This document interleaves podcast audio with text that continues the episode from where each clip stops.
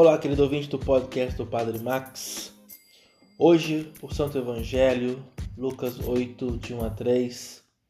São Lucas tem particular interesse em notar a presença das mulheres em torno de Cristo, desde o início de sua vida pública.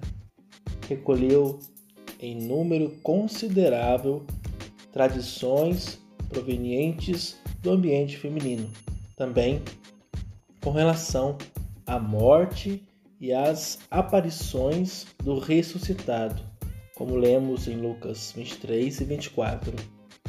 O fato de tais mulheres terem acompanhado Jesus desde o início de seu ministério, exatamente como os 12, confere-lhes título semelhante ao dos apóstolos.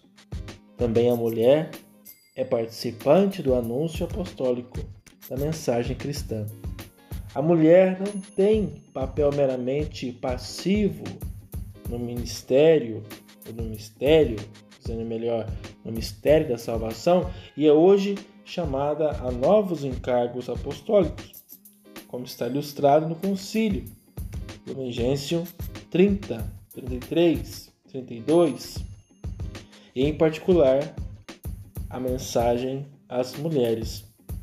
Hoje, Cristo e esse Evangelho de São Lucas mostra sim, ele andava com as mulheres, ou melhor, as mulheres andavam com ele, e várias mulheres ajudavam a Jesus e aos seus discípulos com os bens que possuíam.